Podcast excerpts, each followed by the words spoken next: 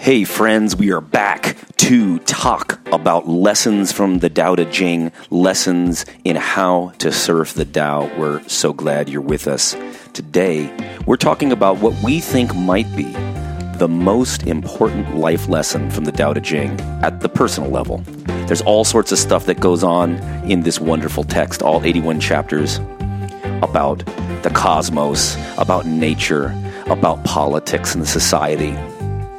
But if you want to get your life in order, if you want to face your fears, if you want to overcome the fear of death, today is the show for you.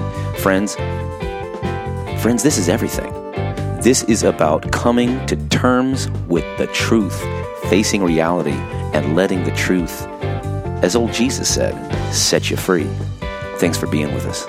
Let's go. Stand by to dive. Diving stations. Dive. Dive. Anchor down easy. Welcome, friends, to the Protect Your Noggin podcast. We offer lessons in outfoxing religious wolves. And sometimes we will address emotionally difficult subjects, so make sure you pay careful attention to our descriptions of each of the episodes. And then also have some resources handy, such as the crisis text line. That's one of our favorites, which is 741 741. That's 741 741. Now, just take a deep breath because we're not afraid to go deep. But don't worry, because we'll also have some fun along the way. Our plan is to help us all resurface with insights and tools to help heal ourselves and our communities. So come along, because we got this. Three zero. All ahead full.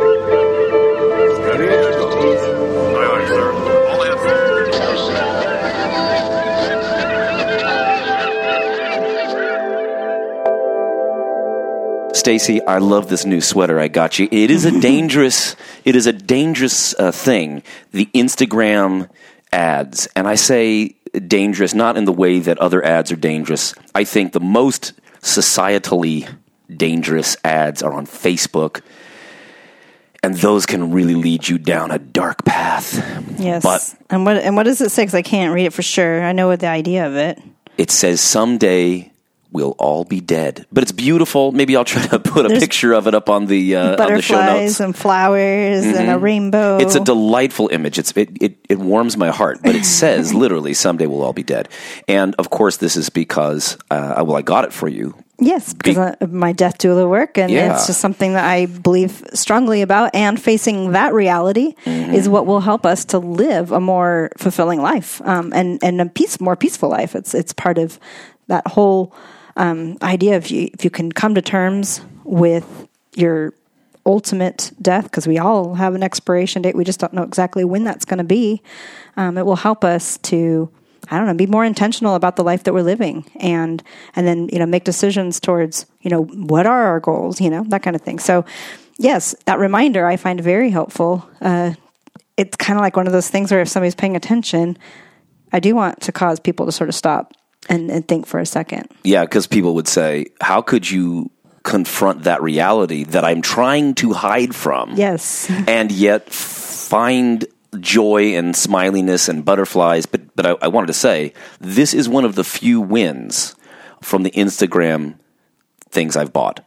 I've purchased. uh, so let me just go through briefly the history of the stupid things I've bought on Instagram. I am a sucker for that stuff. I mean, there are some great Like gadgets. those are like let's check your like the infomercials, you know. So I'm saying this is like the the analog for my generation and younger uh, to what some of the older folks do when they're they're buying the the stuff at the late night TV shows or you know in between you know n- you know the news stuff at, at, at one in the morning. But the first thing I bought, I was so excited about it. It was a a sandal that made me feel like I didn't have Any shoes. shoes. You know, it's like um, kind of like that barefoot. I, I, I in high school, Mm-hmm.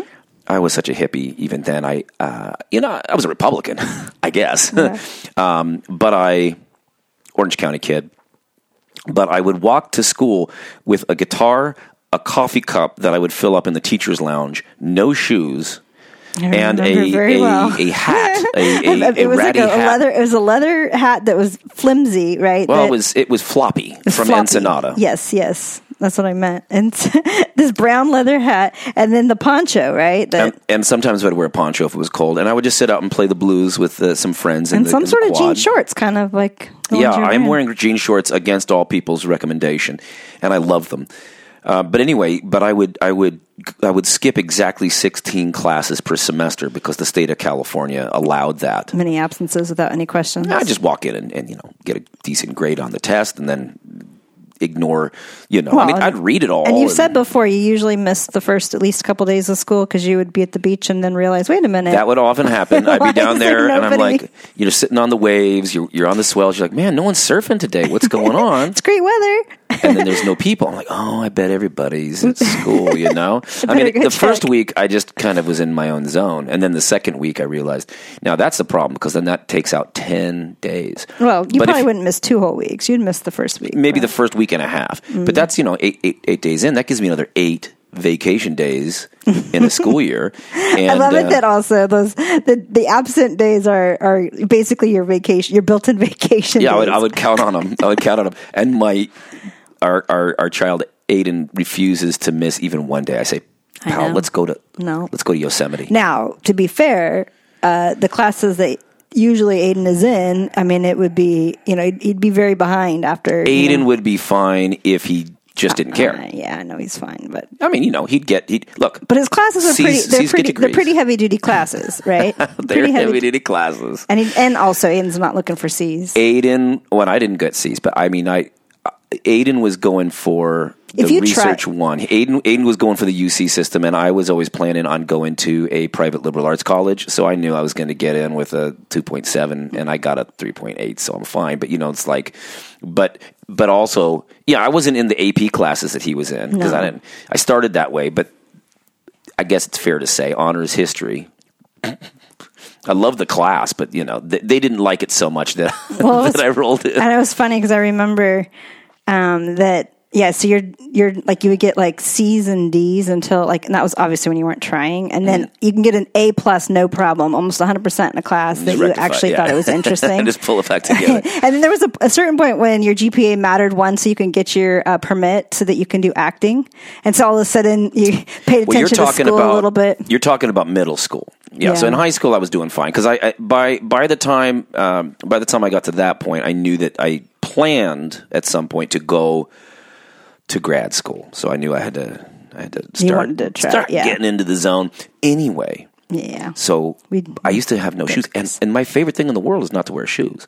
But the world gets a little dirty, and there's some you know some Well, and- dangerous things. And so these shoes that I got, They were handy this summer, like to jump into a river or yeah, whatever. they're basically and- like water shoes. The only problem is they're wonderful. They weren't worth sixty five dollars. No, really I waited four weeks from China, rubber, and then I get them, and, and it sounded so cool, and the ads were cool, and the hipsters that were doing this little drop shipment business were cool. But it was just a piece of. It's just a piece. I love them, I love them eight dollars style. Mm-hmm. I don't love them eight six five. All right, so that was that was loss number one. And I won't tell all of them actually because I've I've gone on too long. But the latest, I'll say that was the first one, and then the latest one before your wonderful sweater, which was a win, was the Chucky costume that we got for Bindi. Yes. Well, it's a great costume because if you put it on the, the Bindi, Bindi can run and it looks like she's coming at you like a like a murderous Chucky doll. Yeah, and if you ever want to see what it looks like, you can go back to our Tao Surfers Instagram and scroll through, and you'll see a, few, hey. a few of them back. Hey kids, listen. I, I understand. Listen, here's the thing. We're a little edgy sometimes. So if you're no, you're you're from certain communities, and I'm thinking, you know, maybe you're a very conservative church person, or maybe you know you're friends with some of my enemies, and and uh, an enemy friends is just somebody that you love that wishes to thwart your mission. so I love everybody, but uh, you know, I find that sometimes people have a hard time politically liking protect your noggin. You see, I, because we know, like behind the scenes, we get we get lots of good uh, feedback and folks talk to us, but we don't get a lot of people talking to us publicly. And this is not uh, uh, unexpected from us because a lot of a lot of the people we're talking to are kind of teasing out ways of setting themselves free from systems that don't want them to. So by talking to us, people will then smack them down and say, "Don't don't do this," you know.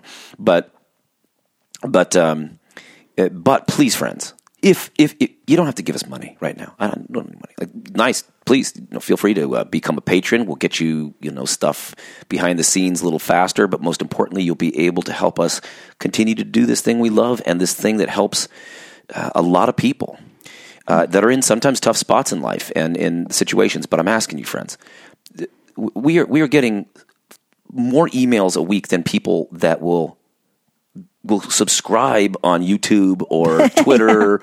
um, our Twitter is Protect Your Noggin, um, the PYNP, um, and our and you can go to our website protectyournoggin.org and then just click on all those little icons at the bottom. I'd really like to get more people following us on our Instagram, where we have a lot of fun. The Instagram is at Tao Surfers with a T at T A O Surfers Tao Surfers, and uh, maybe Facebook. I keep threatening to never think about Facebook, but it's been helpful. You know, you get a lot of. I mean, I've got like eighteen hundred people on Mm-hmm. My personal page. I protect your can send- noggin. Protect your noggin. Protect your noggin, yeah. So why don't we do protect your noggin on Tao Surfers? Because Tao Surfers, it's aesthetic, man. Yeah. Protect your noggin. We're out, out, out foxing uh, wolves, but you know, part of that is on the other side, the joy of the Tao Te Ching, which we're talking about now. That takes us back to your sweater. So after, oh, and I like the I like the costume. But it's way too small. They advertised it, you know, like this was small. This was for a doll. Well, and so it worked quite well on my sister's Chihuahua. So it's about the a Chihuahua mix, but that's about the size that was actually appropriate. Bindi was too big for it, so it's kind of like who wore it better. Definitely, definitely the Chihuahua. Definitely thought he pulled it off. Okay, but the, you know who wears wears the best of anything is you, baby, in this oh, thanks. wonderful sweater, and it makes me so happy. Well, I'll be dead someday. Well, thank you for my my my beautiful gift. It's keeping me warm on this. Yeah, now that it's a little rainy. Yeah, rainy what on day. earth does that have to do with our lesson in surfing the Tao today? Well, today we're talking about facing reality. And so, as I had mentioned a little bit already, you know, with obviously ultimately we all, you know, one day will die. But I want to start with another aspect of facing reality. And I'm going to start with reading chapter uh, 71 of the Tao Te Ching. And then we'll go from there, okay? Please. Knowing when you don't know is the height of sanity. Ignoring what you do know is the depth of unhealthy thinking. Only when you recognize that your unhealthy thinking is unhealthy can your mind finally enjoy health. The sage acknowledges unhealthy thinking as unhealthy, therefore, she keeps her wits about her. That's where we get that line, you know, we often will put on our social media stuff keep your wits about you. Yes, yes. because that's important and that's something that, that we've noticed even this week this is wild i had one of the best encounters with students and it was the first time i had somebody just come with a list of questions she had listened to Oh, last your your lecture, yeah, lecture. the uh, to think what, and she was a little should think. Telling me that she was disagreeing Mm-hmm. good kid conservative background and she called her mom she said i, I want to Yeah, you had a, like a few guy. hour discussion. It was It was like so great. It was a few hours. I asked her if she'd be on the podcast to challenge me. we we got along really great, but I mean, but but it was helpful to see what she was hearing, and and that is this idea from from my Trembeth lecture that I get from the tradition of of uh, William of Ockham: think what you think you should think, and feel what you feel you feel. Is surprisingly, while it seems something that should be obvious to all of us, gets the hackles up of professors and students alike. They think, no, of course not. Of course I shouldn't think what I think I should think. And I say, Right. but who, then what should you do? Should you think what somebody else thinks you should think? Right. Should you feel what somebody else feels you should feel? and and that really is that really is key right there. It, we've so often have been taught not to trust ourselves, and that because you don't trust yourself, then you do look to other authorities. Now, Yeah. we don't we don't we're not saying that you shouldn't ever you know take good advice or look for for wisdom. No, you should right? definitely get second opinions on your own nonsense. you know but it, I, I feel like sometimes we go through life almost sometimes how we might be even more inclined to vote even like just tell me tell me the yeses and nos on the propositions and tell me somebody else has done more research Yeah. let me know about you know the, the school district or you know the mayor Yeah. the local stuff we know the big stuff usually Which which I do because I find somebody that I trust that looks into it, and I know that I value what they value, and that'll help me because sometimes It gives you a jumping off point, but Yeah. it shouldn't be the end all. No, but I mean, one thing about the propositions. Now that that's over, one of the things about those, it's sometimes it looks like it's Oh, I know. for somebody. So I couldn't tell is this thing pro or against people with dialysis on dialysis? Is this Right. for or against the Uber driver? Is this for you know? Right. And it's it like is this and it, and it seems deceiving, you know, because most Yeah. people, the the Uber one, no matter how you voted, the Uber driver themselves seems to the advantage is actually to say no on on that for the Uber driver, but the way it's worded, you would think, oh, I want to help the Uber driver, so I'm going to vote yes. and there might have been some Uber drivers that were on the app. But the point Who knows? is, you just so you But you want to you, yeah. you think you have a goal in mind, and you realize your vote is actually casting the exact opposite, and that's what's what's really frustrating Yeah. with you know some yeah, of the yeah, wording, they right? trick you. But this is the key. So what do I do in that situation? I ask friends of mine who are Uber drivers Yeah. what they would like, Mm-hmm. and I care about them, so I want to know. So what am I doing?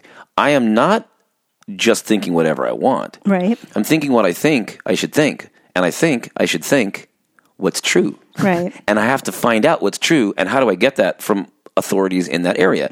So I am not Well, saying that we don't listen to authorities. I'm saying that we don't make them authorities over our own agency. They Right. don't control our decision making. But they might be authorities on that subject. I don't just eat whatever I want. I wait for a doctor to tell me what's healthy. Yeah. But the doctor isn't my boss. The doctor is my helper. Yes, as well. And one other thing too is another clue to kind of you know being able to weed through all of this or whatever is is to look at advertisements and who's paying for the advertisements. Follow the money, kids. yes, that helps to kind of give you a jumping off point of where you know what you're looking at is you know is what is Uber paying for? Yeah, but it know? usually is some organization called, you know, Americans for a Free Society. You're like, well, I'd, I'd like a free society. I don't know. exactly. I know that it can be tricky, but you can also do a quick little research Yeah, on that and find out, from? you know, find out a little bit more. But so that really is really the first point. Knowing when you don't know is the height of sanity. So recognizing, yeah, I do need to become informed. I do need to look to people that are wiser or more knowledgeable in this area or perhaps perhaps will this will affect them directly kind of thing. Educating ourselves is huge, Mm-hmm. you know, uh, and and being able to recognize and you know even just beyond voting obviously in our life in general you know i don't know the answer and it's okay when we don't know to say i don't know especially Yeah. those of you that are in positions of leadership or Yeah. that are teachers or you know sunday school educators or pastors or whatever anytime you don't know the answer the best thing is to say i don't know let's look look into it together Yeah, and of You course, uh, reputedly, the, the the wisest of all, you know, humans, uh, at least at the time, according to the Oracle at Delphi, uh, this is the Athenian Socrates. Socrates uh, got this prophecy. Uh, the, the classical Greek guy got this prophecy that he was the wisest in the land, and he said that can't be because I don't know a lot. so he went around trying to disprove this. He was he was saying like, how could it be that the God told me that I am the wisest in the land? And he ultimately concluded, the only reason I'm the wisest is because I realize that I don't know. And there's a bunch of other people that are dogmatists. They think they know all this stuff and they're going off track. And the great thing about Socrates is he was compared to two different types of animals. One, the gadfly, and the second, the torpedo fish.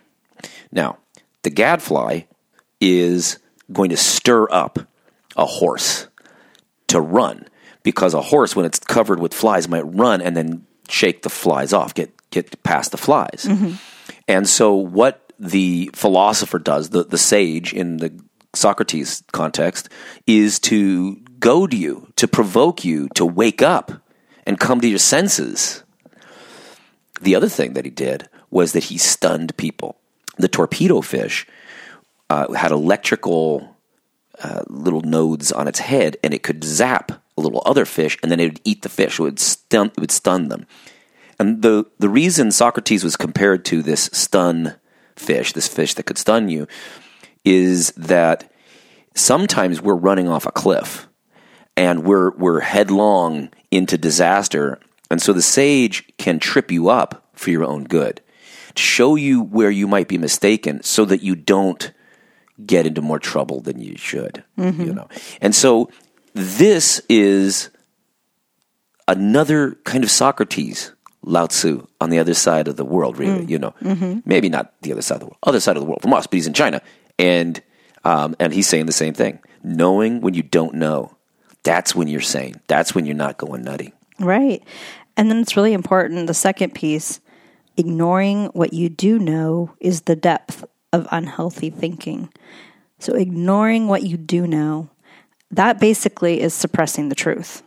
We could stop here, friends, but we're not gonna because we're, we're just giving you this wonderful content for just the joy of it. But listen, That's been one of our biggest life That's the biggest life lesson. And this is the biggest thing I have this year is my first year. I've moved over from philosophy and religion, although I've always been teaching the same basic thing, the history of ideas. But I've moved from a direct um, set of classes that deals with core philosophy and like Socrates was something I would have taught for the first, you know, eight years here at Concordia. Now I'm still talking about the same cats, but in their historical context. But in, in some ways, I kind of felt like, at least for my own journey, I had figured out the big question that I started with. What I studied was the history of epistemology in the early modern period in the late Middle Ages. I mean, that's really a lot of, it's a mouthful. Mm-hmm. But what did I study at Oxford? Can't put, I wish I could put it into one term, you know, like botany. I studied the history of ideas, specifically in the late Middle Ages up until the early modern period. So, like, you know, from Occam to Descartes. And, uh, and, and in that, the big question is how do we know what we know? This is the subdiscipline of philosophy Epistemology. epistemology. How do we know what we know? The theory of knowledge. And the philosophers have spent a lot of time and spilled a lot of ink and, and uh, sleepless nights trying to figure all this out. And I know that there are very important philosophical questions. But at the personal level, at the level of society, in terms of how knowledge can help us to accomplish things, what I have come to realize is that it's much simpler than I ever expected. it's not that it's hard to find the truth. It's hard to face the truth. Yes. It's more of a matter of courage and ethical regard than it is about the complexity of it. Now, there's things that are fun and mysterious we try to figure out, but I'm talking about if we want to understand what's going on in a relationship, if we want to understand what's going on in politics, if we want to understand whether the earth is old or young, whether the earth is is uh, is is heating up or not. We can't. This is what I was saying in my lecture. We can't figure this out until we have the the space to feel free to be able to stare at the truth that might be haunting us. You know, a lot of conservatives don't like this idea that there's global like global warming's happening, that the mm-hmm. world is heating up. The world, scientists say, is obviously heating up. So what's the problem? Part of it is it doesn't suit the things that we're doing. Okay? Yeah. That's part of it. And may I just go on a riff on this? Was it Aiden saying that the last intact ice cap or something like that just Mm-hmm. broke away recently? Yeah, so we've got like so. What, why is it? Why why do people get angry? This is this to me is just obviously true. It's obviously true that we have ecological degradation. We've seen it as we've traveled South America and into Asia and wherever we've been. We're seeing the effects of these things, and we're seeing it even in our own lifetimes. And people refuse to see it for two reasons. One, because it doesn't. Again, it doesn't help their cause. If you're in an industry that is hurting the environment, but that's how you make your money, Yeah. you don't want to admit it. Right? And secondly, if the scientists are right, we're dangerously close to self destruction. And we, as a human species, have a tendency to not want to face that reality. So here's the same point Right. if you don't face that mortality, you're actually going to die. Right, right, right. Yeah. And I mean, or your grandchildren. well, and the other thing that it's, I mean, basically, we kind of said it, we. This is sort of what we're seeing as the the unforgivable sin. Really, is that denial of truth in Yeah. our in our own lives, or you know, whatever it is that we can't admit. If we know better about something, now you know, obviously, if we don't know, then then fine. Yeah. if you don't know, and again, admitting that you don't know, that's height of sanity. Right. But the stuff that we do know that we just suppress, that it, maybe it's too difficult to face that reality, Mm-hmm. that that that, and that we allow certain things to keep continuing just because we aren't going to face that truth. Mm-hmm. Uh, that's where that's where we remain unsettled. That's why that's when we don't we can't have peace when we're suppressing truth. Now, this is a show primarily aimed at helping you find joy and peace in your life and to really live. Because the point of life, friends, Is life. yeah. Yeah. So, because of this, that's the main thing. But I also want to say that the larger scope and purpose of this show is to help protect ourselves and others from manipulation and abuse. And this is the deal. the denial of any Denial. abuse going on, the denial of you know something that is unhealthy in your life and that you continue to allow it to exist or be.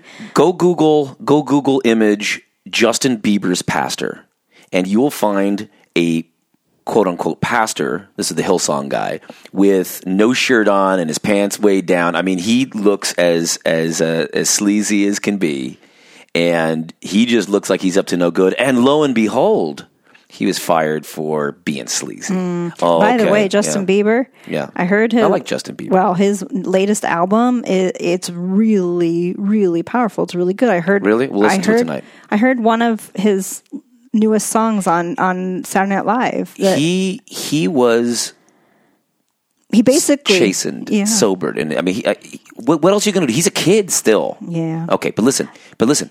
So, so same thing with Ravi Zacharias. There are still people in the evangelical Christian kind of um, you know celebrity world Mm-hmm. that refuse to even countenance any of these concerns. I'm going to give you one example. It's so funny and this is also an example of somebody who maybe uh, maybe doesn't want to to be associated with us.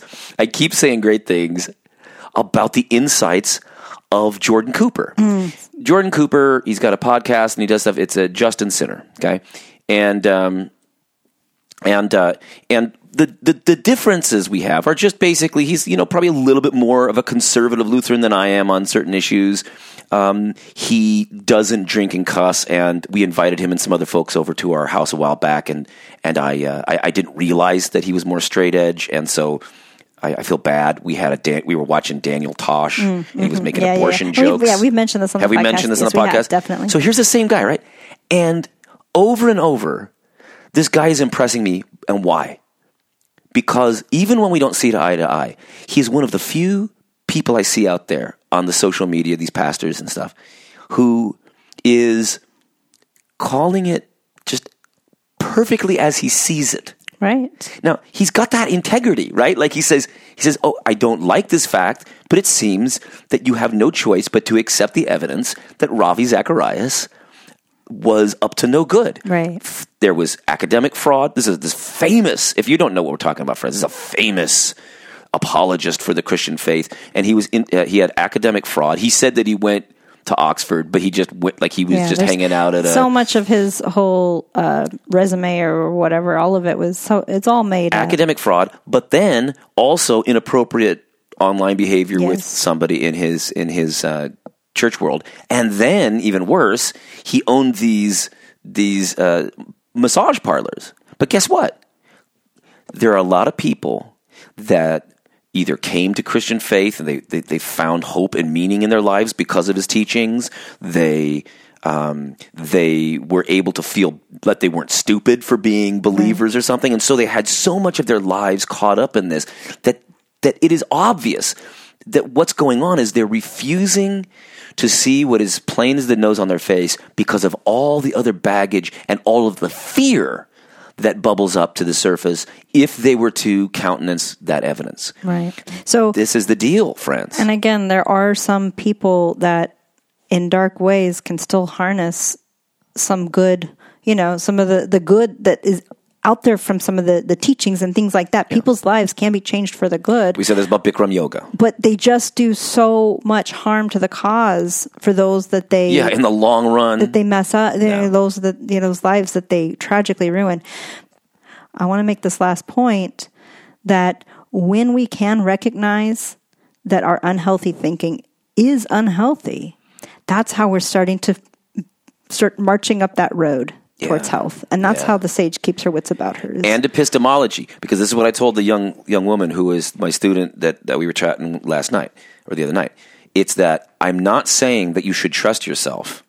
I'm saying that you should focus on your own agency and not give your agency to somebody else because you have a bunch of mess in your life and it's called sin in the Christian language and uh, in modern psychological language it's cognitive biases. So you have all these cognitive biases that are disabling your your knowing mechanism. Mm-hmm. But what do you do? yeah. What do you do to, to fix it? What is it saying here? You just recognize those cognitive biases, and that's how you're going to get back on track. Exactly. Yeah, we'll talk more about that in some of in the future chapters here that we're going to discuss. Cool. So, and I think what's you know being said here for sure though is that we have a tendency sometimes to double down when we've been wrong Yeah, about yeah, yeah, something. yeah, yeah. And the the path and the road forward is to stop doubling down and instead it's that repentance. It's the oh I see and I'm not going to turn away from it. Right. I'm now marching down this new road. It's okay that we are wrong sometimes and it's okay that we've been wrong in the past Yeah. the uh, sunk cost fallacy, though, Yeah. is what keeps us, unfortunately, in in bad situations and hurting causes that could otherwise, you know, start to, you know, help mend and actually be what they were, and then the healthy thing that they could have been. You know, I, anyway, so there is hope, Yeah. and oh, it yeah. just takes that turning It- away, yeah. that stepping forward. And that can be done no matter what stage in life you're in. And that's part of the death doula stuff. Sometimes people do it right at the very end of their Yeah. lives, but there's so much healing. So it's never too late. That's one thing I want to say. It's never, ever, ever too late. With respect to the history of religion, I want to make a point about this because this is totally true. Not only is it never too late, the joy that comes Yes. once you get over that initial fear, once you get over that, then all of a sudden you're like, man, I'm living for the first time in my life. Mm-hmm. A lot of you, you know, do you feel friends? Do you feel like life's just been like just kind of blasting past you, and you feel like, oh no, pretty soon I'm going to die, and is what was it all for? And I'm and I'm worried, and, and I don't feel like. Do you know, li- like life slowed down for us once we once we learned about the Tao. Mm-hmm. Like I, I'm like if I Well, and largely too because you're not just sitting, we're not just sitting there distracting ourselves from the fact that each morning we Yes. wake up, we're getting one more closer step to our death. It doesn't matter. It's it's about Yeah. living that day to its fullest and today. enjoying that moment. if you're going to die next Thursday, you have an infinite number of points between now and then. Half of that time can be halved, as Zeno's paradox showed us. There's an infinity between now and next Thursday of joy and happiness and possibility and interesting things you can learn and love that you can share.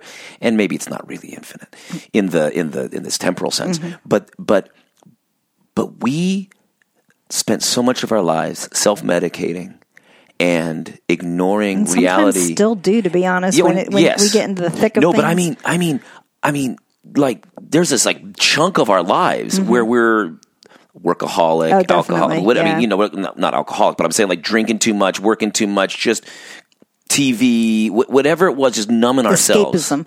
Yeah, yeah. Uh, So, but that's that's one thing. But I, want to say, but the alternative is madness. And, and and the great example in 1844, there was a Baptist preacher named William Miller, and he had a prophecy, and this happens quite often in the goofy world of religion, um, that Jesus was going to return in 1844.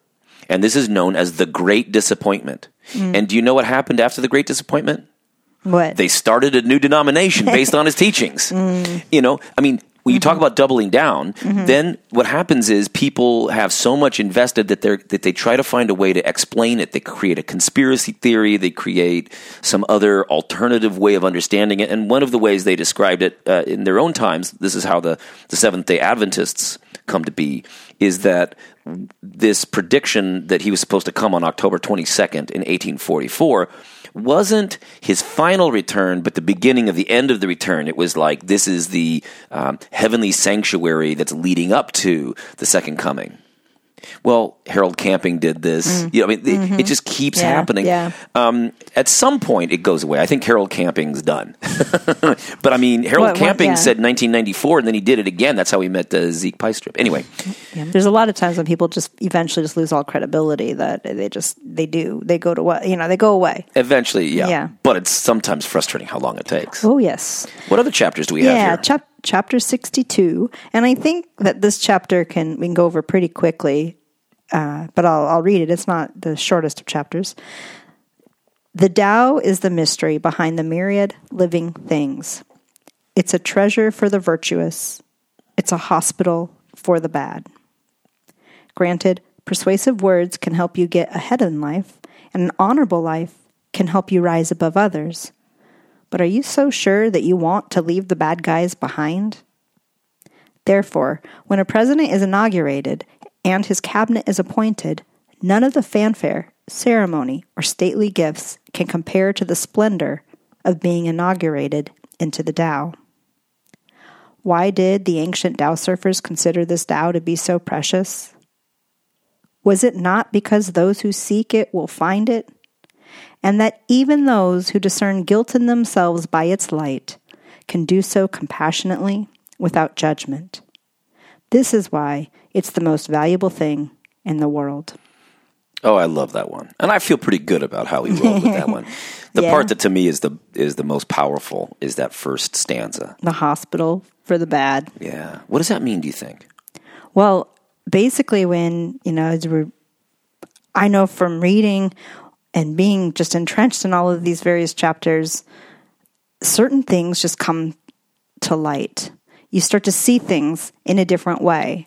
And it's, it has so much there to offer for living a better life and having better relationships. Facing the truth. Yeah. Yeah. And and so that hospital for the bad, it's a place where you can come, recognize the error of some of your ways, and then again turn away from that and start life moving forward with a different, you know, with a different perspective, with a different different goals or, you know, and just knowing obviously what wasn't healthy Yeah. and being able to walk away from that. I think that and that's the value when when church is doing its job right. It's a hospital for all of us. Usually though we think we have to you know make ourselves look all better before we walk into a church so that we can you know be a part of the church and make sure that it looks like we have you know live our life a certain way. And but the whole point with with even when you you know if your church is doing its job right is that you come as you are and then you you are able to then see the light you know and Yeah, and we're and we're coming at this as people who grew up in a Christian context, but this works for anybody. And what's the key thing though? And this is and this is why partly provocatively I said in the Trembeth lecture that the only real freedom of inquiry could be at a Christian university. If you heard that lecture and you heard me say that, but you didn't hear the question and answer part, let me tell you now that I'm not saying that only Christians can learn things and not only colleges that call themselves Christians are free, because most of the time Christian colleges and universities are not free. What what I was saying is that only in that context of unconditional love can we look at ourselves without fear right or anything else. So it's it's the, the, the good news of forgiveness and love, unconditional love for myself allows me to admit when I am hurting myself or others or others or when I'm being self-destructive or when I'm just deluded. Mm-hmm. Is but if you don't have unconditional love, then you're always lying to yourself and others. right and and it's that then it just perpetuates the problem You might say, friends, who I don't have any love. I don't believe in God, maybe. Like, fine. We love you. Start there. I bet somebody else does too. I bet you've I bet you got a cat that loves you. I mean, no, but I'm saying even when you think, no, I've been unloved. Of course you have. This is a world that has has been so out of whack, out of uh, fear because it didn't understand unconditional love, but I'm telling you, I don't know you, maybe, but we love you because you and we are one. We are one family. We are one humanity. I guarantee you Mm-hmm. That there are other people sisters. that have seen this Tao and know this truth. Yes, you are my brother, my sister. You are whatever you want to call yourself. You are ours. You are our family.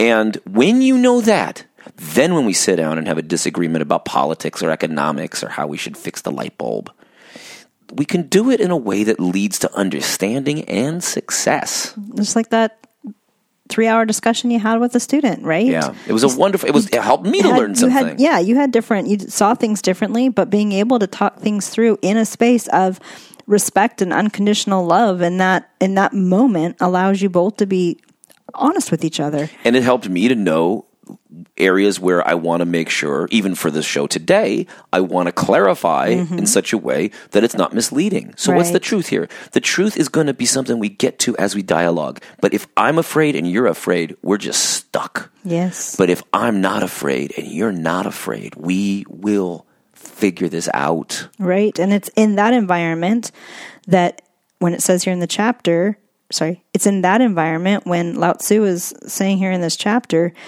uh, that those who discern guilt in themselves by its light, meaning the Tao's light, can do so compassionately without judgment. We, we. And that's how that's where the healing starts. And that's why and that's where that's why it says it's the most valuable thing in the world. Yeah. Because how many of us ever get that opportunity? you It's know, so rare. It's not naturally handed to us. That's the problem. You you can achieve it. You can achieve it tomorrow, friends. Right. This afternoon, wherever you are.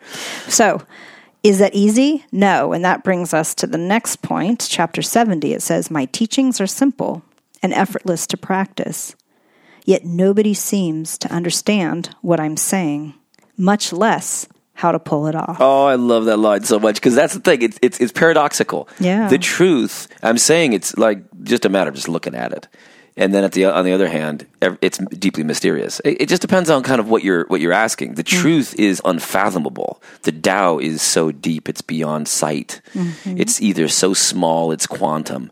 It's either so big, it's infinite. But but simple is what even like the early Christians thought and what Plato thought God was. God was simple, one unity. And Tao, the Tao Te Ching has something similar. There's another chapter where it just it's just one, two, three, and the Chinese is like one line, two lines, and three lines, right? Pretty nice. There's the unity. The unity divides. The unity turns into this uh, almost. If you've ever seen um the the Tao is this uh, you know the, the Tai Chi symbol, the black and the white. But there's also a third one that's black, white, and gray, and that's from one of these chapters where the differentiation happens, and then it spreads out into the ten thousand things. Mm-hmm. So, what is God? What is the unity? It's the Tao is simple. It's the one, and so the the truth is one. The truth is simple, and following it is effortless to practice. But nobody knows. like it sounds. Well, and effortless Yeah. because, okay, I really appreciated sort of overhearing a conversation you had with a, a student who is looking into the Tao Te Ching as part of uh, his paper, Mm-hmm. and he mentioned that him, you know, he was doing some research on Wu Wei, and Good the, kid. and the idea, what he, what he was saying is, is that he realized that, like, basically, kind of even with, you know, he gave the example of you've got, say, your car, and you have a limited amount of gas in your car, and you have a lot of errands to do, Yeah. and if you you really want to look and do the most important errand first because that will get for sure done. Yep. and then you can keep driving around taking care of the smaller less important things. And and that way before you run out of gas right? So that when you do run out of gas and you didn't get everything done then you can rest easily or more easily that the bigger the more important thing actually did happen and and i think that's you know part of it is is that going with the Tao, it's you mentioned effortless, like it's sort of that that passive flowing along with things, right? But then part of part of that is even just looking at what it is that we do need to accomplish, and that really is the biggest thing. We sometimes overlook the biggest thing that we need to accomplish, mm-hmm. and instead take care of all of the other little things, and then we never get the the big one taken care of, and we we are left unsettled. We, you know, we're left that, you know, and we can't sleep at night, you know, because we mm-hmm. didn't really tackle the thing that we really needed to do, that we just sort of maybe pushed it aside. Yeah. And one of the things he also mentioned was that in the Great Depression, there was, you know, money was used for two different things food and Entertainment. entertainment, uh, but it was for escapism. Yeah. And so much of what we do spend money on often, we think it's sort of our break, but it is escapism, and it doesn't really help us achieve, you know, what we really probably want in life. We just sort of wake up from whatever, you know, whatever we escaped from and still Yeah. feel that nagging feeling. And now it's just worse because you lost a few more hours to, to Yeah. handle it, Yeah. you know? But anyway, I want to keep continuing with this chapter when it says, My words are rooted in ancient wisdom. My actions flow with the creative principle of the cosmos. But since most are unaware of all of this, they can't understand what I'm saying. Indeed, only a few can catch my drift. This is why I'm valuable. It's why sages might not look like much, but carry within themselves the greatest of treasures. I think it's also another reminder, though, of looking to the people that you know you you do admire how they've how they're living their life, or they you know that kind of thing, and sort of what is you know what are they what is their, what are they doing? Can we mimic some of these things? Yeah, without being distracted by the the bling. You know, you'll see people with the flashy look and the nice car and all this, and you say, "Oh, I want to be like them." But what you're really saying is, "I want to adorn my ego with their adornments," instead of figuring out where's the true sage. Mm-hmm. And usually, the true sage looks like uh, Obi Wan Kenobi, you know, hiding out in uh, Riverside, California, or something Yeah. in the desert. not you know? really making a, a splash in the same right, way, right? right? Like who? Yeah, who's the most important person? Is is often going to be that person that doesn't care about looking important. But and, and think of in your life, you know, what mentors have you had? What people have made a difference and and what sorts of things informed their life and, and their ability to have that impact on you, you know? And it's that kind of stuff. So we do want the wisdom that we can get from those, you know, the other people that we, we have around us. Uh, we have we have Stacy has usually um, been very good at kind of pulling me back from, you know, being a, a attack dog on cults and individuals and stuff. You know, we try to speak more in generalities, not out of fear, but so that you can hear the principle and apply it. You know, if you're a partisan, I understand. If you're you're loving Stacy and Jeff's concepts, and all of a sudden I just stepped on one of your sacred cows, known as Ravi Zacharias Ministries or something, and you think, oh, now I can't, now I don't like them because they've they've. I think that was an important piece, just because I wanted to talk about how Jordan Cooper was able to, you know, go against what a lot of other pastors on YouTube were saying, and and and then people started attacking him. Mm-hmm. You know, and then they were saying, "Well, you're you're like," they started libeling him, saying he was a pedophile and all this stuff. Um, it, so, it, but what what but what overcomes that is not being afraid. But I will say that uh, I want to just pick on one more person, and that is the Joel Osteens of the world. Okay, now now go with me on this.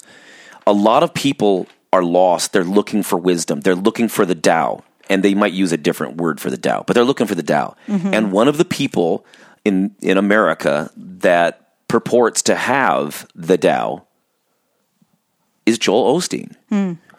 and he has a nice smile and a great big church and perfectly curly hair and nice cars. He is trusted by people not because of what he says, but because they want to be him hmm. or they want to have the things that he has, the popularity and the success that he has. Mm-hmm. What I think this chapter shows us is that often the people that you really should be listening to are humbler. Hmm. Not because there's anything necessarily inherent in having not nice things, but the question is, what did that guy sacrifice for the sake of the truth? Hmm, You know, mm-hmm. like the guy who's hustling, the reason that I'm put off by the wealth isn't that I'm jealous. It's that if you really are following Jesus and you're that rich, then there's like, or you, or you, or you're purporting to follow Jesus, but you're that rich mm-hmm. in the sense that you're rich because of this ministry that you've created. Mm-hmm. Then now I'm worried that you're working for mammon rather than the radical way of Yeshua. You see what I'm saying? Like it's just to me, if you're a, if you're a rich and celebrity type pastor, like Justin Bieber's pastor, like whatever, the reason you're you're not to be trusted is because to get there usually is going to require some nefarious. Um, Well, and definitely on Compromising the on the kind of- backs of other people. Yeah. You know, taking advantage of certain you know situations or circumstances. how am I going to bring my ego low? How am I going to ba- how am I going to drown the old Adam, as the Lutherans say, if the person who's running the show has the biggest ego in the room? You know, I mean, that's just you know. And I will say, and this is it like say Lutheranville. Lutheranville it doesn't matter whether you're conservative or, or liberal. Like for some reason, this little world in America known as Lutheranism is got a lot of people trying to claw their way to the top. Mm. I mean, you'd think that that'd be like a Roman Catholic game, you know?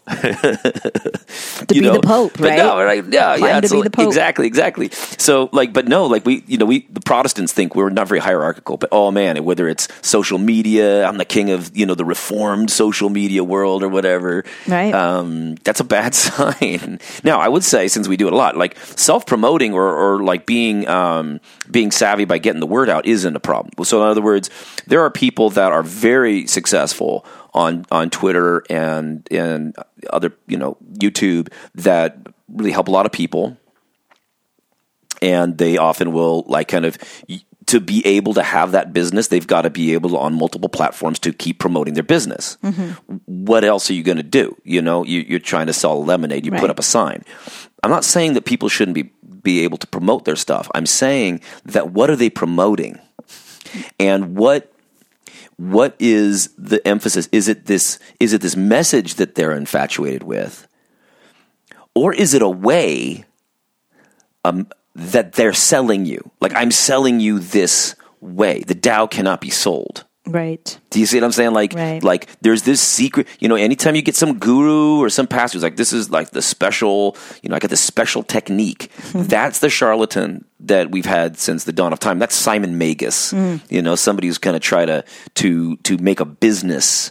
Right. You know, as St. Paul says, you should not muzzle the ox. You know, so you should be able, church workers, yoga teachers, gurus, whatever. Sure, like you got to make money. That's fine. Right. Right. But but when you get like the Rajneeshis and the and the dudes got private jets, or the televangelists that get the private jets, and uh, and you think that's somebody to trust, I'm just saying I don't even have to piss you off, friends. If you just are mad at me because I'm pissing Well, off a- Pastor Bob, And a lot of times those televangelists good for you. are guilting you you into parting with your money Yeah. so that you have a spot in heaven. yeah, to give give them the money if you want, friends. But we're just telling you it's not in your best interest.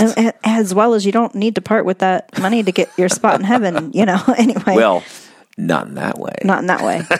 yes, absolutely. I see what you're saying. Yeah. This brings us, I think, to chapter 16, which really is a huge chapter that really kind of spells all of this out. Oh, yeah. And it's it's a it's a big chapter. So, chapter 16. Empty yourself. Embrace peace upon peace. The galaxies blast out from the center of the cosmos await their fall back to the center. Living things sprout forth and then return to the soil. Returning to the soil brings rest and peace. Peace is returning to our true self. Returning to our true self is to be steadfast. Being steadfast brings utter clarity. Wavering brings delusion and catastrophe. Being steadfast involves facing reality. Facing reality is being unbiased. Being unbiased grants power over oneself. Having power over oneself is heavenly. To be heavenly is to surf the Tao. The Tao is everlasting. This is dying to your false ego and letting your true self emerge unscathed. I love that one. I mean, that one was so fun to do. It was so fun to think about. The galaxies blast out from the center. it's like this uh, firework. You know, it's the Big Bang, but it's like a, a mystical meditation on the Big Bang. You know, um, at least as we've kind of tinkered into it. Now, I, I was I was kind of concerned, and I want to talk about this first line: "Empty yourself." Yeah. and then at the end, letting your true self emerge. I worry sometimes if people hear that that they would say empty myself means to kind of give up on my own agency or like sacrifice myself for my husband or my Right. job or something else. What do you what do well, you and, and like and like you had mentioned that perhaps maybe exhale, Yeah, you know, exhale. would be which is exactly what I was thinking. You know, when I was Yeah. going through this chapter and really, you know, pondering it Or- or was poop it out. Was empty yourself. It's that it reminds me, you know, when I'm when I'm teaching yoga and I start off and you know take a you know a big inhale and then hold it and then exhale Mm-hmm. and exhale all of it out. You know, and it's that what if we said let it all go? So the only thing, so let it all go is is close. Uh, but what I really empty yourself reminds me of, you know, how do we how do we get to be unbiased? I see. It's emptying ourself of all of these preconceived ideas and these things. It's like just sort of, for at least for a second, let all these layers come come off Yeah. Okay. and then what's left what's left there is the is the true self what's Yeah. left is that unbiased place But it might look like it's nothing, but it's something. It's consciousness. It's your soul. It's the the you. right Okay. and it's from it's from there Oh, that once so if again you empty yourself, we rebuild if you empty yourself, who's left? The that's the true self. self. Yes, yeah, yeah. You're like. I shouldn't empty myself. No, right. What we think is I've got I'm this housewife that is worried about looking as good as the other people here in Newport Beach, and so I gotta like worry about getting like the face Right. surgery and stuff, and like I'm so just desperate, and so. I see that as the person who's emptied themselves. Their inner, in other words, Mm. they like they sacrificed their soul for looking good for their rich husband that's cruel to them. Mm, mm-hmm. Instead, letting go of what the cruel husband says, emptying yourself of of all that, is where that person can return and say, "Hey, wait a minute, you know kid, I'm not going to put up with this life that you're handing right me." i mean think Yeah. about it we start out as as children and we have you know this i don't know there's a lot of of fun that we can just be and explore and then Yeah. we learn more and more and we put more and more of these layers and things on top But of it is us. kind of like you know, let it go. Let It is. So, but I think the other thing too is, and in that freedom, in the sense you could dance. but it's setting Yeah. the stage that there's a cycle. We are constantly building and unbuilding. Because yeah, you let yourself go, you empty yourself, but then you're also going to breathe in again. Yes. Yeah. And so, but then you, you know, and that's what this whole, this whole little first chunk is sort makes of, sense. it's setting the stage of this, of that there's a cycle that happens. You know, it, it blasts out from the cosmos and then it, you know, await the fall back to the center. Then the next little chunk is talking about, you know, living things sprout forth and they return to the soil. So it, it's going in more detail now of what's happening with these cycles. And it's giving, Right. it's giving more, um, you know, hard description on yeah. it. Yeah. And, you know, we sort of toyed with returning to the soil brings rest and peace, you know, with the, the rest and peace language. Yeah. But it's back to that point. It says peace is returning to our true self. Yeah. So it's when we, you know, when, when you're, once we die, like all of that, all of the false ego, all of what really isn't us is shed. Mm-hmm. We, and that is where the peace is. Yeah.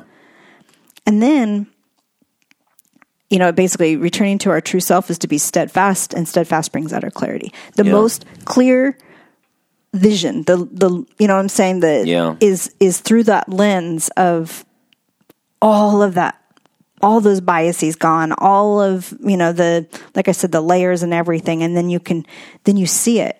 And it's so much more simpler. Yeah. you know, going back to the the, the previous chapter that we talked about, uh, that I think the the third part here it says wavering brings delusion and catastrophe. That reminds me of we were recently watching the Queen's Gambit. I don't know if you, any of you have watched it, but I definitely highly suggest it. We we pretty much binged through it in a in a few days. Yeah, it's good. Uh, and our our youngest Aiden also appreciated it with us. But there's a part in there where uh, Benny Watts, who he's he's this you know this chess player that's really good kind of sort of has more of the, the cowboy mentality in the whole chess world and there's beth harmon who she's the main character and you know she starts out as a child and she's basically this like mastermind of you know chess she's like just this amazing player and even though there's play, they play chess throughout the whole thing. It's not like it gets into the details of the chess playing. So, but it is, it is a, you know, it's fascinating little mini series. We really appreciated it. Yeah. But Benny Watts tells Beth Harmon that when he is playing against somebody and they waver on their first move, he knows that he's already going to be able to beat them. He already senses their their fear and their unsureness uh, in their in their playing, and he knows then that they're vulnerable somewhere, and there'll be a way for him to come in, and he'll be able to win the game. Now, the person that acts with assurance and you know, it's like makes you think like, hmm, what are they planning here? And even if you know the next move and things like that, but they're doing it with you know this preciseness and with this determination, then even if you know you've got this person beat, it makes you think, hmm, what do I not know? right? Why are they, why do they have so much assurance? Right. And, and then they're now the one that has to kind of second guess everything. Well, there's so many layers to why that that's such a good move. Yeah. you know. And, and so it was just made Yeah. that when I saw that line, wavering brings delusion and catastrophe, that, that little, you know, play in that, that show that we were watching just brought that all to life. It- What's what's the chapter that what, what do we call the chapter in the lessons uh, in the Protect Your Noggin with Jesus study where we talk about being ready? You know, don't st- set down to build a building that you're not able to afford to complete. Mm, Let's um, count the cost. Count the cost, or but that's what I forget what it's called. but the but the that's the idea where Jesus says if you're going to go out to war, don't go partially. Mm-hmm. That's going to everyone. that There's going to be death. Mm-hmm. Uh, if you're if you're going to build a house, you know you've got to figure out what this thing's going to cost, or else you're going to you're going to it's going to be a laughing stock. There's going to be a, there's going to be a fiasco. But what this means is, in in the case for him, is like if you're going to follow his way, then uh, and then you stop, you turn around halfway. It's it's better that you didn't start the way of Jesus. It's and this is true in some Right. ways. If you want to surf the Tao, you better be get in the water, friends. You can't partially surf the Tao. It'll actually make you angry. And in fact, in our lives, it's there was a, a, a good period of time where we would, I think we were angry and frustrated. It was easier to self medicate and just worry about your job and everything that people told us we were supposed to be doing. Mm-hmm. That was easier on our relationship. Mm-hmm. Because you just, I mean, it sucked. It wasn't life giving, but it was just like, it was easier on the day to day level. When you get to the point where you know what you should be doing, you know the way the world is, then you feel more offended by the other person by having the wrong values. Um, and that you both agree are the wrong values. And the, uh, the, the hypocrisy that you feel when you, you know, get, get slave made sodas at Walmart or something, you know, um, it makes it worse sometimes to know the truth. Yeah, it does. It feels difficult at times. Now you can get you get beyond that, you know, but it mm-hmm. is it is something to be aware of. Right. Well, and I would say that it's interesting because I know from my own self and, you know, and, and just thinking through, you know, we don't, we don't have this all figured out. We're not, we're not living this perfectly either. And I know that But we see it clear as day.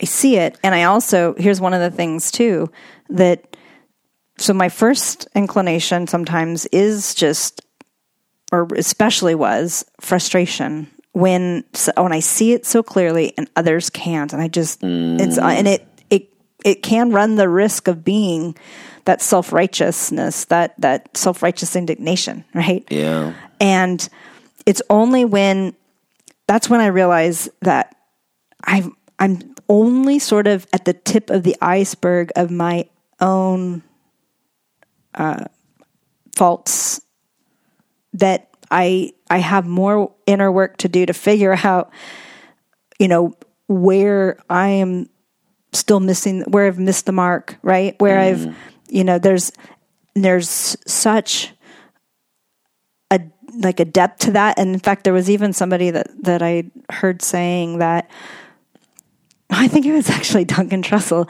that he said that it was a certain point at which these negative thoughts would pop into his mind and he'd be like, why am I thinking that? And feeling like he was going backwards, right? Yeah. But you, sometimes that happens when you actually are going forward that you then these, this negativity pops in, but it's another opportunity for you to look and examine that. And then again, that repentance, that turning away from it and mm. realizing, you know, that, oh, okay, so that, that still exists in me, you know, that's, that's possible that, you know, it could be that dark, right? Yeah. And it's then that you can start to look with, you know, look on people with compassion rather than judgment Yeah. and move away from that self righteousness because you know the the depth of your own darkness, mm. and that when you you can also see other people struggling, and you know how how what a dark place that is. You know the sadness that's there, the lack of peace, the you know, or in you know whatever it is, but you know the struggle, the inner struggle that has Yeah. to be there when when you see the outwards the outward expression of it. And you know that this person doesn't have peace. You know that they're struggling. They don't even have to tell you you know.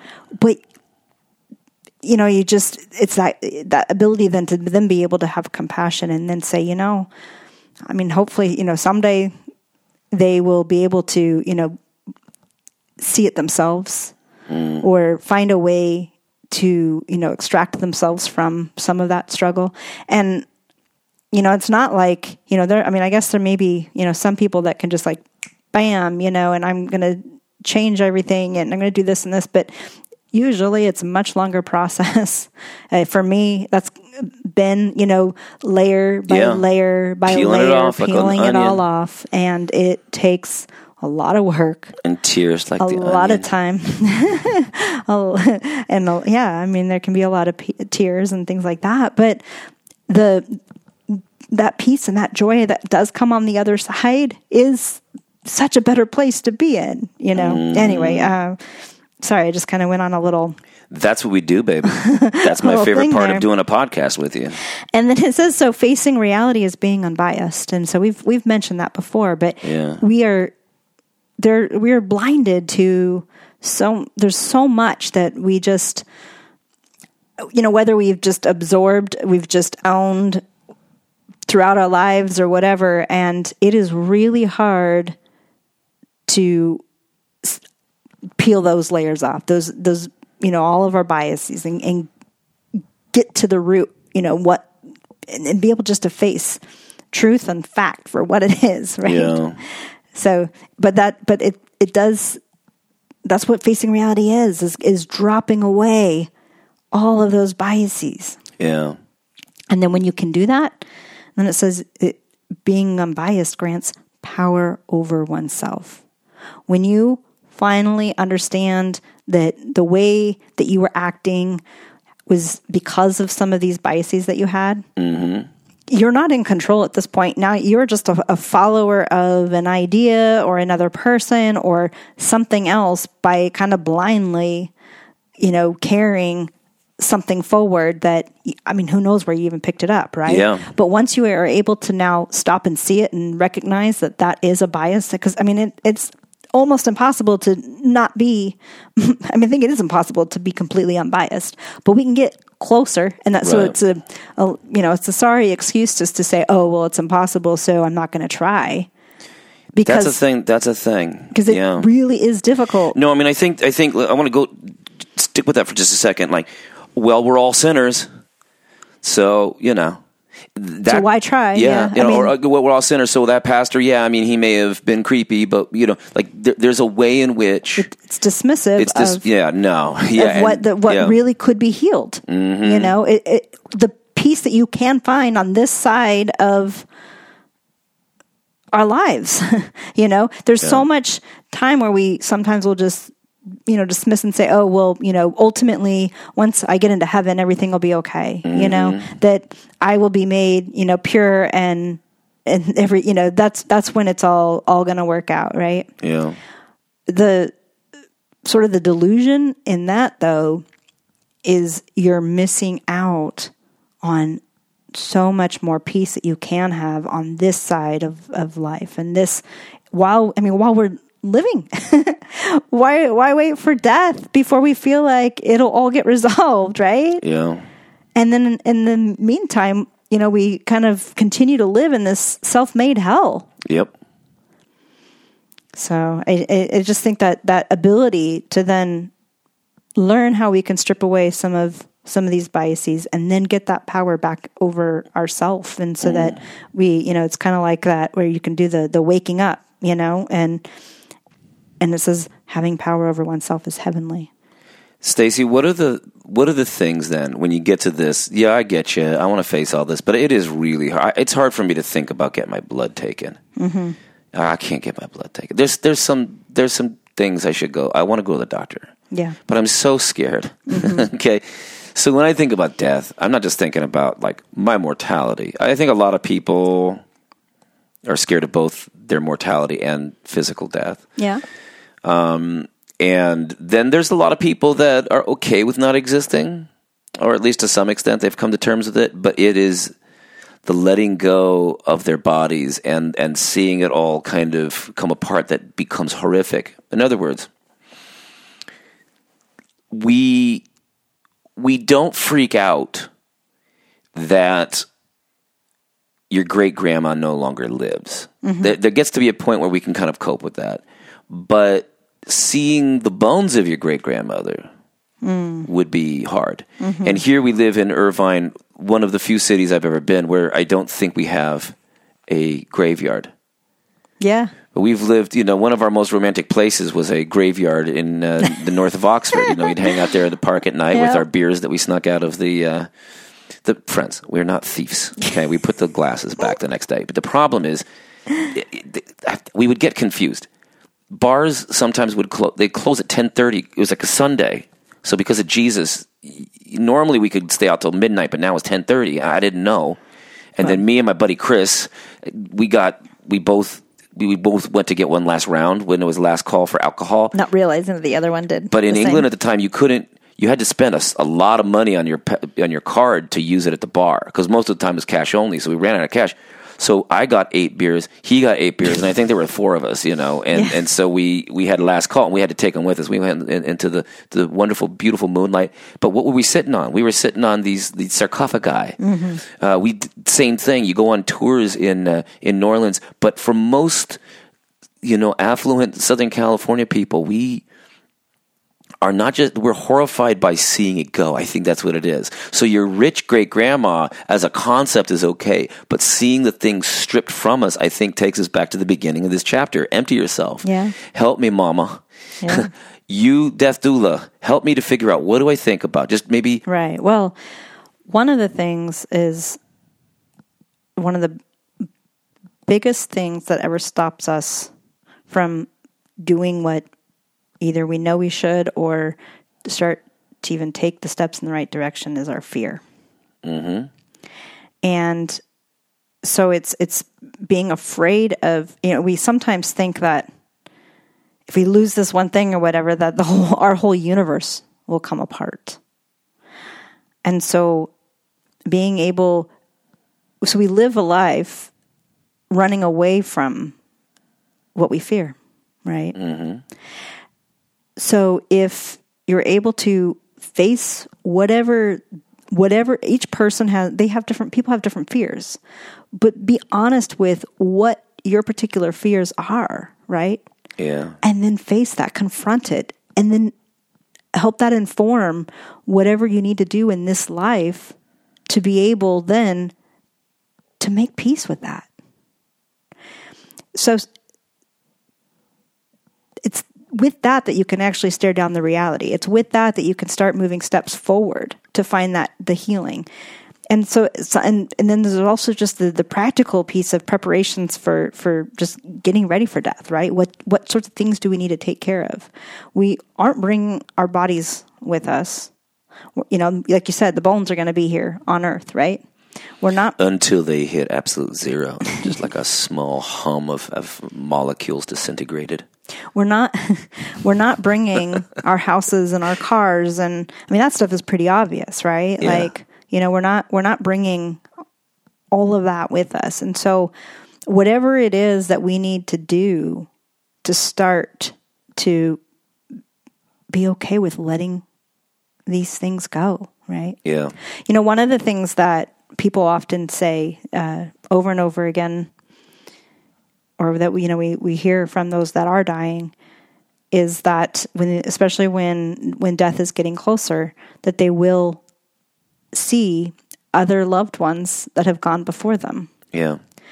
and those sometimes those dreams some you know sometimes it could be dreams sometimes it's even when they seem awake and they are saying that that person is in the room I was talking about this with Dr. Uh, Schultz, Jack Schultz here on campus right before Halloween. We were talking about uh, uh, the kind of ghost stories, and he and I uh, often will be asked to come out and, and talk about this around uh, Halloween because we have the weird ones because he used to work with uh, you know, Native American shamans and things. And, um, but that's what he was saying. He says, "W- "What is normal?" So we call it paranormal.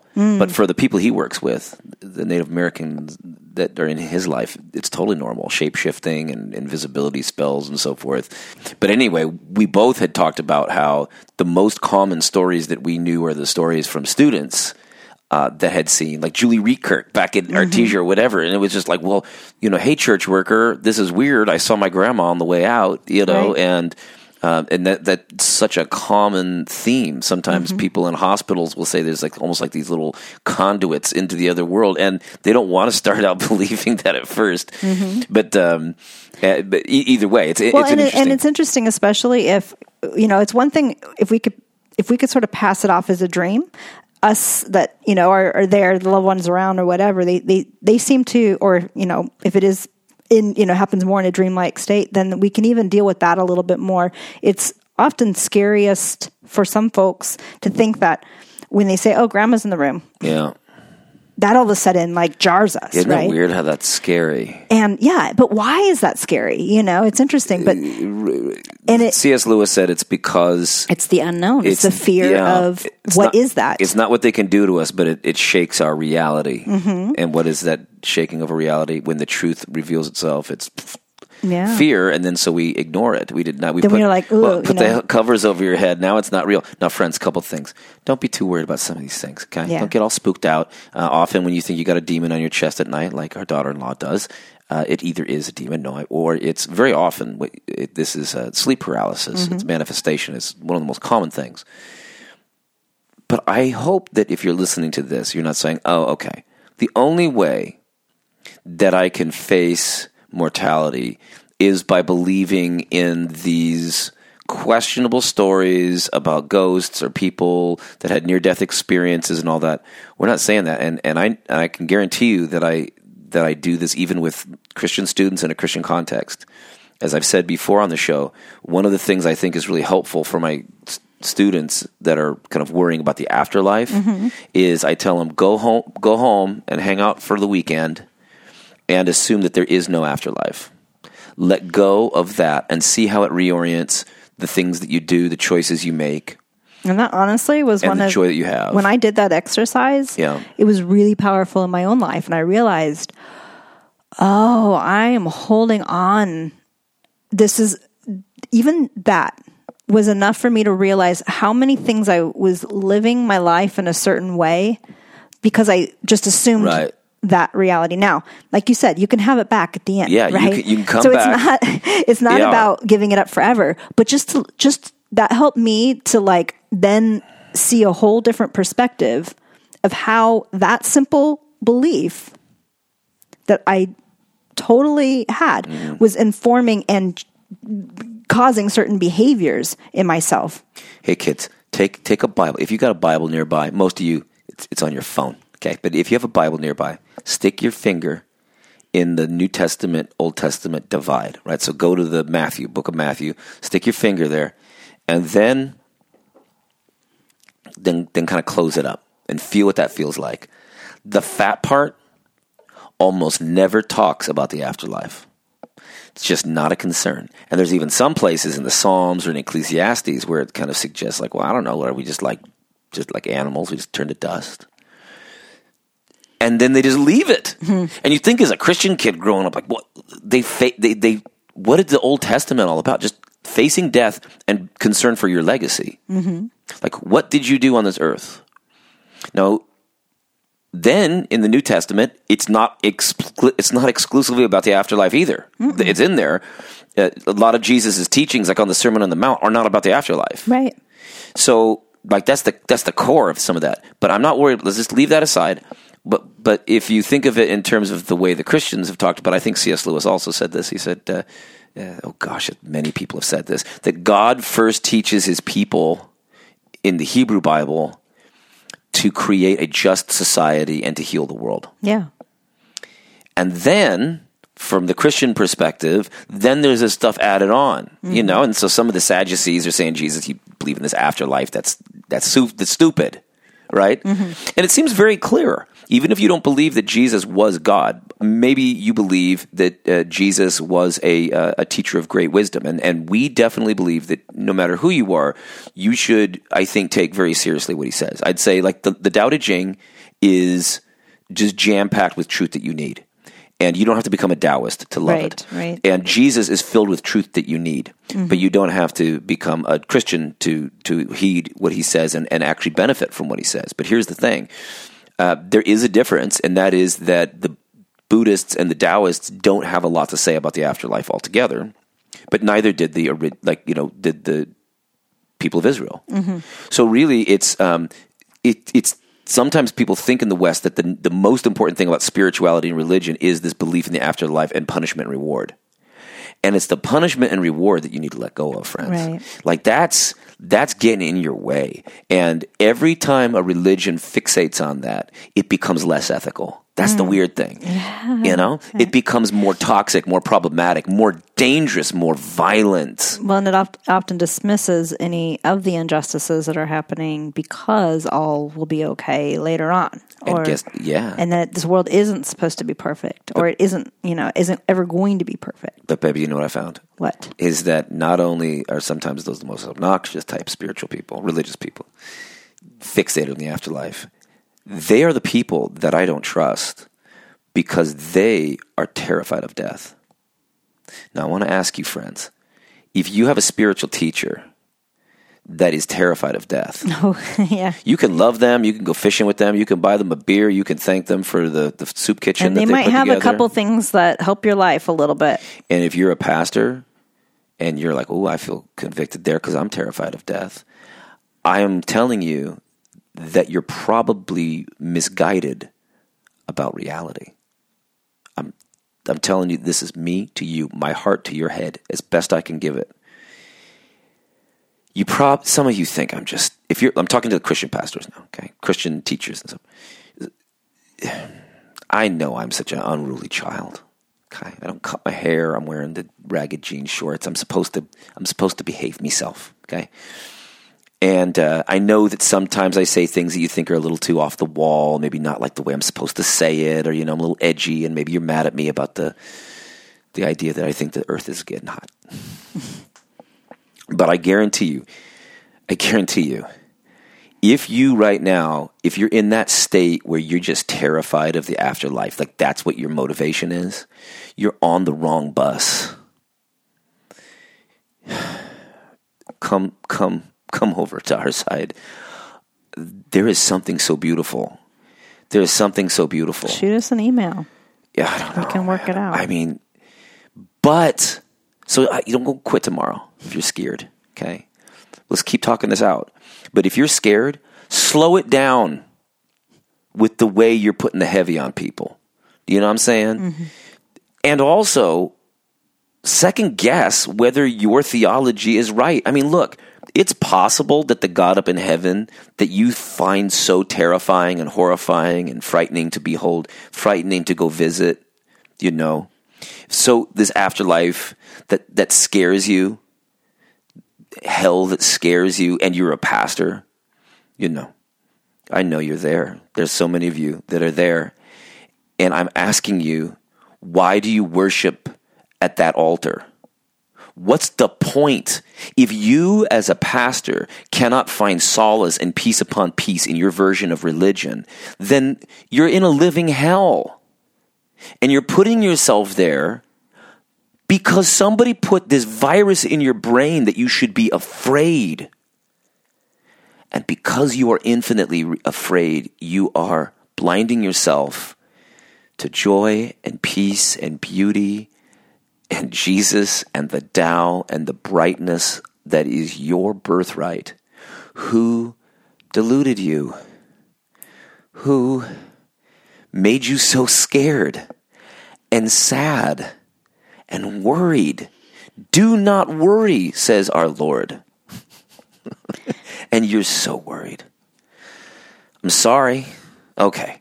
There's another. there's another. I don't know the the the number of the chapter, but in the Tao Te Ching, there's another chapter that talks about how people can control you when you fear death, because Yeah. the avoidance of death will cause us to do many things. Yeah.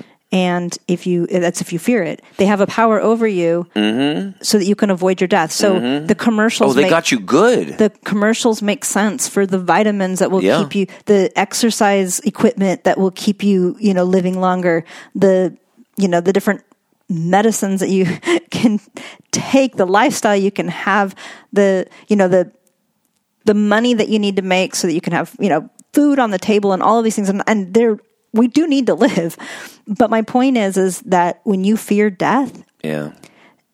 others can manipulate and control you because you think that that's the key Bingo. to not, you know, like to, to, to living, right? Yeah. But instead, you're not actually living, you're just running away You, from death. They stole your 80 years on this planet through a shell game of fear. yeah. You want to know how to outfox religious wolves? Let go of fear and they cannot touch you. Right. And go back now to the last part of this chapter. Are we saying then that you can't have eternity? Dying to yourself, dying to think, dying to the afterlife? Do I lose? Do I lose it? No. What's it, what's that last line? No, it says having power over oneself is heavenly. To be heavenly is to serve the Tao. The Tao is everlasting. This is dying to your false ego and letting your true self emerge unscathed. when all that stuff gets chopped off, the things you still think of yourself, what's left? I, that's why we got to the top. I said, empty yourself. I don't like that. I don't want to empty myself. That seems like I'm telling people to become, you know, Stepford wives. and, let go. And, I'm like, letting go is and not, it's strong it's not enough. enough. It's let it all, let like the leaves blow away in the fall to the point where it gets darker and darker and darker and darker. And then at the winter solstice, the light starts flickering back and it comes back. But you can't really get there in joy. I'm just saying, like you, you can't. the Luther said you can't find heaven unless you fi- you experience being damned. Hmm. Like, lay it, lay your whole self down. Well, and why do you- lay it all down? And why do you think, like, it, normally the, the the biggest times that people have the most monumental changes in their life is when they are at rock bottom, when they have lost Yes. everything. They And then breathe in and they get it back. Are brought down. Yeah. Whether I mean, sometimes it happens of our own choosing. Most of the time, it has something. It has nothing to do with us, and it's completely out of our control. And for whatever reason, we've lost control to the point of having nothing. And it's when you have absolutely nothing that you can finally, Yeah. Who's the you there? yeah, When you give up all those false things, who's the you there? Welcome to you. Hello, kid. Rise and shine. Time to be born again. And when you're born again, that's when you can find that deep peace upon peace, friends.